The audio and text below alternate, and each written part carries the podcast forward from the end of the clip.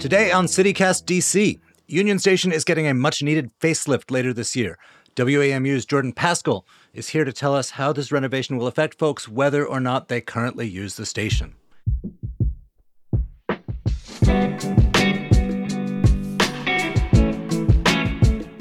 It's Tuesday, August 30th, 2022. I'm Michael Schaffer, and this is CityCast DC.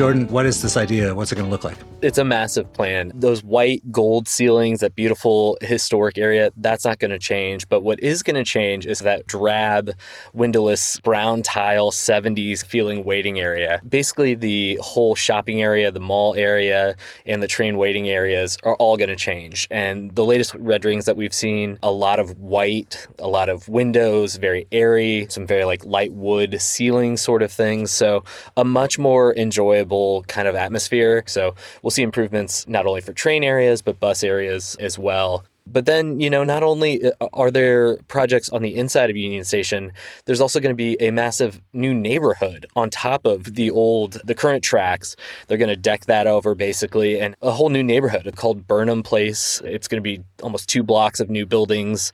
You'll have better connections between Noma and H Street and downtown. A lot of mixed use with offices and 1,300 residential units, hotels, a really nice looking kind of promenade type park leading to the current back of the station. Uh, you thought it was just a train station, man. It's huge, yeah. So wait, what is motivating? Like, let's talk about the station first before we talk about the neighborhood. Sure. What's motivating the reboot at the actual station?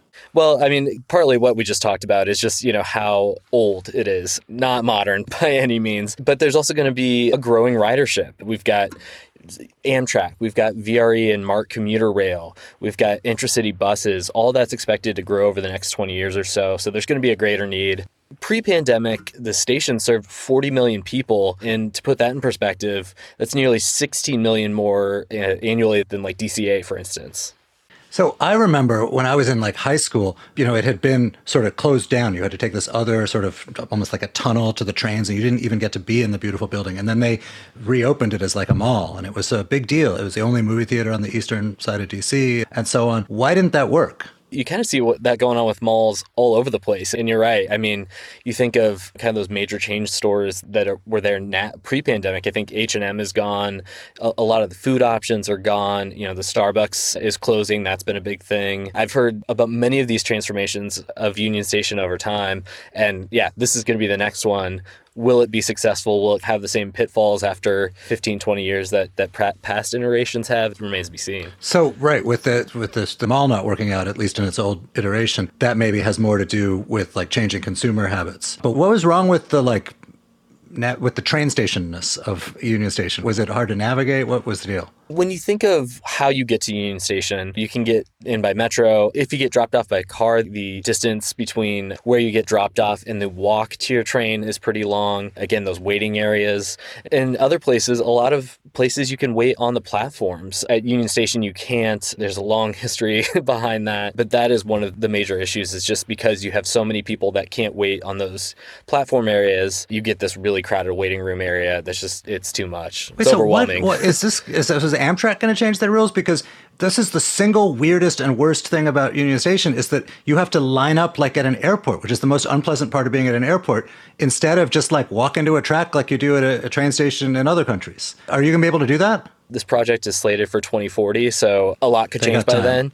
They got time. Uh, Faiz Siddiqui at the Washington Post wrote a great story about this maybe five or six years ago, looking at why Amtrak does it. And basically, they said, I, I want to say it was security concerns. I can't remember off the top of my head, but. Um, I mean, those um, people at the front of the line who are like vaguely looking at your ticket, I don't yeah. mean to offend anyone, but they don't look like keen eyed security guards. Sure. And yeah, so it's kind of like a, you know, is this just the way we've always done it sort of thing? And that's the way we're going to do it. Maybe in 20 years, we'll get the innovation that Europe has that other train stations in the US already have of being able to go wait on a platform. so, beyond the passenger experience, What's supposed to change in the area that is now like shopping mall stores and uh, restaurants and stuff? Yeah, I mean, complete renovation. I mean, you know, you've got that food court downstairs. It's nothing new. But basically, I think what's going to happen is the feel. I think you are trying to create a better customer amenity, a customer experience. And hopefully, with those new renovations and everything, you attract new retail, you attract new food that's just a, a lot better experience. So, what's the total damage here? What's it supposed to cost? Who's paying? You want to take a guess? Um, I go high. like really That's high. going to be America's most expensive food court. Yeah, no. I mean, for the station itself, the latest estimates that we've seen is ten billion dollars. So With that a B. is- with a B, yeah. So that's some real money. Obviously, with the infrastructure bill that was just passed, they're looking at some of that. There might be some maybe state and local money as well, but it's a pricey investment. Give me the, the argument for why it is worth it to spend $10 billion of the taxpayers' money to do this. I think people look at it in two ways. One is practically some of the things that we mentioned, these cramped areas and all that stuff. And then I think there's a lot of symbolism with Union Station. If you think of some of the other entrances into DC, think of how many photos you see from like the window seat of an airplane looking over the National Mall or driving in on 66 or 395 and you see those monuments. When you, you know, step out uh, of a train into Union Station, it's not what you want as a symbol of the region of the nation's capital. And so I do feel like there is a lot of symbolism in having a modern, beautiful station for the nation's capital. I'd say that's maybe not the main driver, but I think it is a big part of it. And then, So like the, the said- argument there would be that having a, a more pleasant arrival experience is going to make more people come to Washington and presumably kick in more revenue. yeah, that could be part of it. And I think mainly just like what it says about who we are and where we live. So the, I, I have read an argument, and I don't know if this is true, but hook me up here, that spending all this money on like the station building and the waiting rooms and stuff is unwise when the money really ought to be spent on the trains and the tracks, which is to say things that enable you to get from here to there faster. Oh, yeah. If you think about this project, the neighborhood is a development project. The renovation is an amenities and customer experience thing. There's some train work here. There's some other projects going on to repair and rebuild some tunnels underneath the station and stuff. There is some infrastructure stuff here, but if you go and look at the Federal Railroads Administration's fact sheet, it doesn't list, oh, we're getting 20 new trains a day that go to New York and Boston and Charlotte, and uh, that's not on there. So, I mean, yeah, obviously, service and reliability are among the most important things for people traveling, and this project really doesn't quite do that. It focuses on maybe the second most important thing experience. One time I got my dad for one- he, he was born in 1929. I got him for one of his birthdays train timetables between Washington and New York. and awesome. the time that it took was basically the same as it is now, so like almost 100 years. And, uh, and from what I'm hearing from what you're saying, nothing that we've been talking about is going to change that. Yeah, I mean, there's you know there's some improvements, like for instance on the northeast corridor in, in Acela, they are trying to make Uh, trains higher speed, but we're not talking European, Asian country bullet train fast. We're talking 120 mile an hour, if that. It, it shaves minutes. And then you know you've got the whole hyperloop and all these new technologies that are trying to mimic these really fast you know like get to new york in an hour sort of things. You know will we be talking about that in 2040 you know or is it gimmick. I don't know. But you're right. We haven't had really this transformational investment that really makes a difference in time. Hey, so how much of this is motivated also by actual like people, Washingtonians or people using the train complaining about the place, or how much of it is people who are in the business look around at the state of the industry? I don't get the sense that's a top priority for regular residents, honestly. I hear so much more about Metro and having that be improved and trains back on the track and It needs improvement. uh, a little bit, a little bit. um, but I don't hear the drumbeat of like, we've got to fix Union Station, we've got to fix Union Station. So, you know, one issue that's bubbled up around this whole conversation is in this redevelopment, they're proposing a bunch of parking and that sort of thing. And that was the largest conversation that I've heard about this project so far is that there was way too much parking. DC Council got involved. There were some other groups that got involved saying, you know, this is one of the most connected buildings in the region. We should not be encouraging people to drive here. And honestly, that's the biggest conversation that I've heard around this whole redevelopment so far. Oh wait, there's actually one thing I, I, I did want to ask, Yeah. um, which is like, so are they doing anything about the experience of being picked up there because I think for a lot of people, like getting a cab, getting an Uber, getting their aunt to pick them up, whatever, is less uh, insane making experience. It absolutely is. And if you think of Columbus Circle, which is that kind of drop off area in the front, that often gets really, really backed up and people trying to weave in and out. It's crazy. The other end is H Street uh, on that bridge, and that's not a great experience either. This renovation would include two new uh, entrances, which pick with pickup and drop off areas. So that's going to give folks a lot more options, hopefully, kind of relieve some of the pressure on that main entrance. The pickup and drop off experience will be significantly changed uh, and hopefully for the better. Here's a pro tip. If it's not raining, you can just like walk a block and life gets so much better if you're trying right. to get picked up or find a ride or anything. Yeah, I've dropped off friends there a couple times and You're a good friend. Yeah. yeah.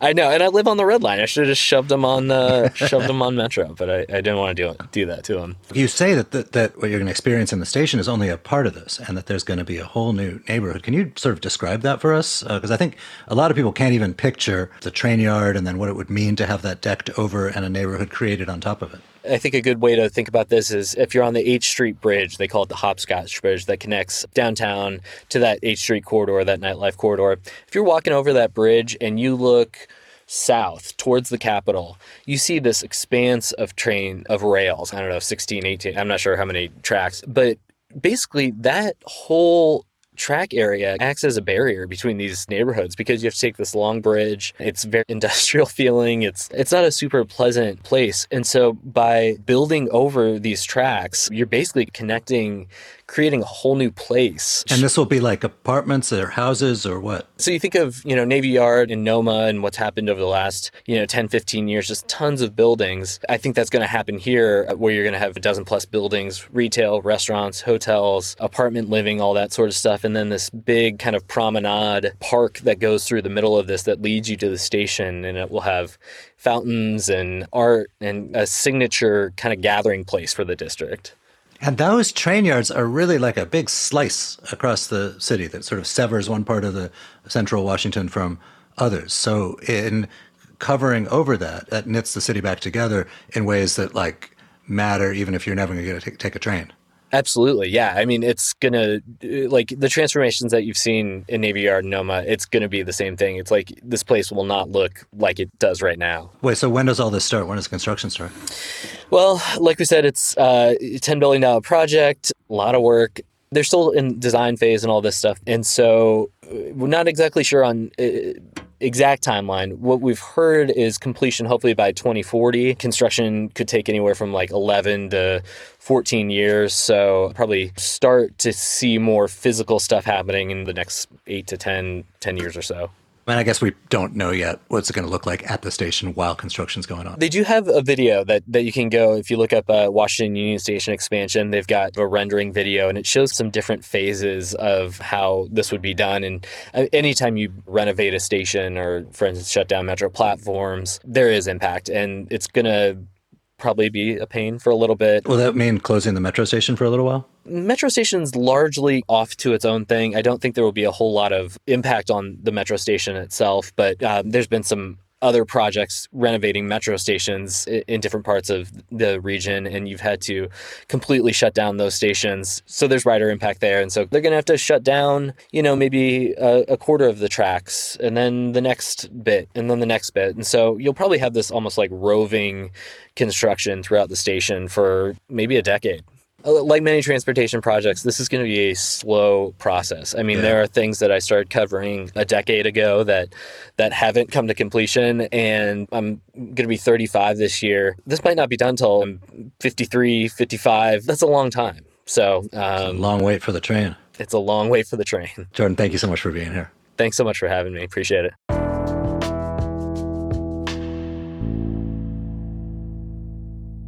And before you go, some quick news. Police are investigating the shooting of Commanders running back Brian Robinson Jr. during a robbery attempt on H Street. Robinson was shot in the leg and hip and is in stable condition. Head coach Ron Rivera visited Robinson in the hospital and tweeted that Robinson will be back soon doing what he does best. Meanwhile, fans of the restaurant Reverie are auctioning NFTs to raise restoration funds for the fire damaged space. The NFTs are called Revive Reverie, and they feature a cartoon character with a food item bouncing around its head.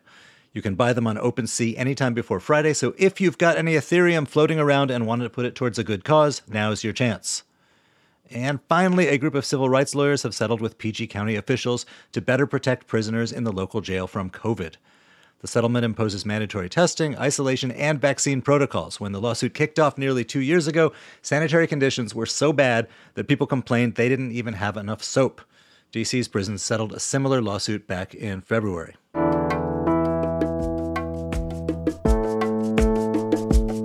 That's all for today here on CityCast DC. I'm Michael Schaffer from Politico. Please be sure to check out our newsletters for more stories. You can subscribe at our website. And if you like what you're hearing and reading, tell a friend, rate us on the podcast player of your choice, and reach out to us. Our email is dc at citycast.fm, and you can leave us a voicemail at 202 642 2654. We'll be back tomorrow morning. Bye.